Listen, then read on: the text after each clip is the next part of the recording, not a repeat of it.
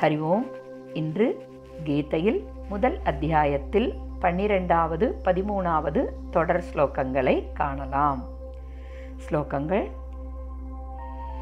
தஸ்ய சஞ்சனயன் ஹர்ஷம் குரு விருத்தः பிதாமகः சிம்ஹநாதம் வினத்யோச்சைः சங்கம் தத்மௌ பிரதாபவான். तस्य सञ्जनयन् हर्षं कुरु वृद्धः पितामहः। सिंहनादं विनत्योच्चैः। शङ्खं तद्मौ प्रतापवान्। ततः शङ्काश्च भैर्यश्च पणवानकघोमुखाः सहसैवाभ्यहन्यन्त शशब्दस्तु मुलोऽभवत् ततः शङ्खाश्च भेर्यश्च पणवानकघोमुखाः सहसैवाभ्यहन्यन्त सशब्दस्तु मुलोऽभवत् श्लोकङ्गलि अन्वयक्रमम्। प्रतापवान् कुरुवृद्धः पितामहः तस्य हर्षं सञ्जनयन् उच्चैः सिंहनादं विनद्य शङ्खं तद्मौ।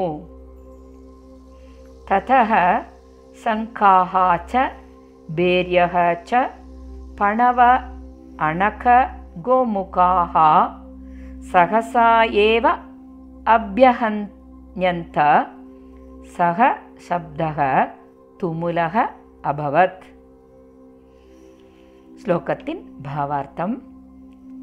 வல்லமை வாய்ந்தவரும் குருகுல வயோதிகரும் ஆகிய பாட்டனார் அவனுக்கு உற்சாகத்தை ஊட்ட உறக்க சிம்மநாதம் செய்து சங்கை ஊதினார். பிறகு சங்குகளும் பேரிகைகளும் தம்பட்டங்களும் கொம்புகளும் திடீரென்று முழங்கின. அது பேரொளியாய் இருந்தது. ஸ்லோகங்களின் தாத்பரியம். துரோணரது மௌனத்தால் துரியோதனன் மனதில் உற்சாகம் குறைந்ததை பார்த்து அவனுக்கு மகிழ்ச்சி ஊட்டும் வகையில் பீஷ்மர் தன் சங்கை ஊதினார். ஸ்லோகத்தில் குருபிருத்தக என்ற அடைமொழியானது குருவம்சத்தில் இருந்த பெரியவரான வயது முதிர்ந்தவரான பீஷ்மர் தர்மத்தை காப்பவராகவும் அனைத்து சாஸ்திரங்களின் அறிவை கொண்டவராகவும் பகவான் ஸ்ரீ கிருஷ்ணரை நன்கு அறிந்தவராகவும் இருந்தார். மேலும் அறிவு முதிர்ந்தவராகவும் இவர் இருந்த காரணத்தால் சஞ்சயன் பீஷ்மரை குரு விருத்தக என்று குறிப்பிடுகின்றார். பிரதாபவான் என்ற அடைமொழியானது அவரது வீரத்தை எடுத்துக்காட்ட குறிப்பிடப்படுகிறது. தன் குருவான பரசுராமருடன் போர் நிகழ்த்திய போதும் தமது தோல்வியை அவர் ஒப்புக்கொண்டதில்லை. எனில் எதிரிகளை எவ்வாறு தோற்கடிப்பார் என்பதனை சொல்ல வேண்டுமா என்ன? ஆகையால் பீஷ்மரை பிரதாபவான் என்று சஞ்சயன் அழைத்தார்.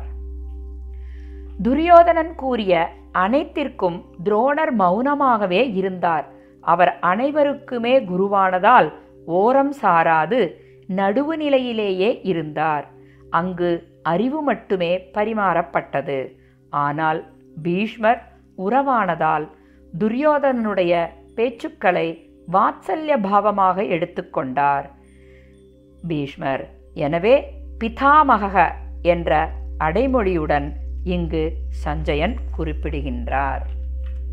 எனவே துரியோதனனை மேலும் வருந்தவிடாமல் தன் சிம்மநாதத்தை முழக்கினார். இதனை கௌரவப்படையினர் போரை துவக்கும் ஒலியாக ஏற்றுக்கொண்டு மற்ற வாத்தியங்களையும் ஒரே சமயத்தில் முழக்கினர். அந்த ஒலி பேரொலியாக இருந்தது. போர்க்களத்தில் முழக்கப்படும் பறைகள் இதன் இதனை பேரிகைகள் என்றும் முரசு என்றும் கூறுவர். பணவம் எனப்படும் மத்தளம் இது மங்களவாத்தியமாக கோவில்களில் வாசிக்கப்படும். ஆணகம் என்ற மரத்தால் செய்யப்பட்ட மத்தளம் கோமுகம் என்று கூறப்படும் கொம்பு வாத்தியம் வாயினால் ஊதி வாசிப்பது. என அனைத்தும் பிதாமகர் பீஷ்மர் சங்கை முழக்க ஆரம்பித்த உடனேயே அதற்காக காத்திருந்தவைகள் போல எல்லா வாத்தியங்களும் ஒரு சேர அதிவேகமாகவே கௌரவர் படையில் உற்சாகத்துடன் முழங்கின. அந்த ஒலி அச்சுறுத்தும் பேரொளியாக இருந்தது.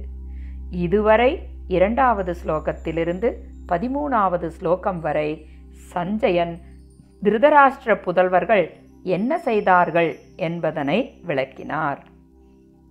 இனி பாண்டுவின் புதல்வர்கள். என்ன செய்தனர்? என்ற விளக்கத்தை நாளை காணலாம். ஸ்ரீ கிருஷ்ணம் வந்தே ஜெகத்குரும். ஓம் தத் சத்.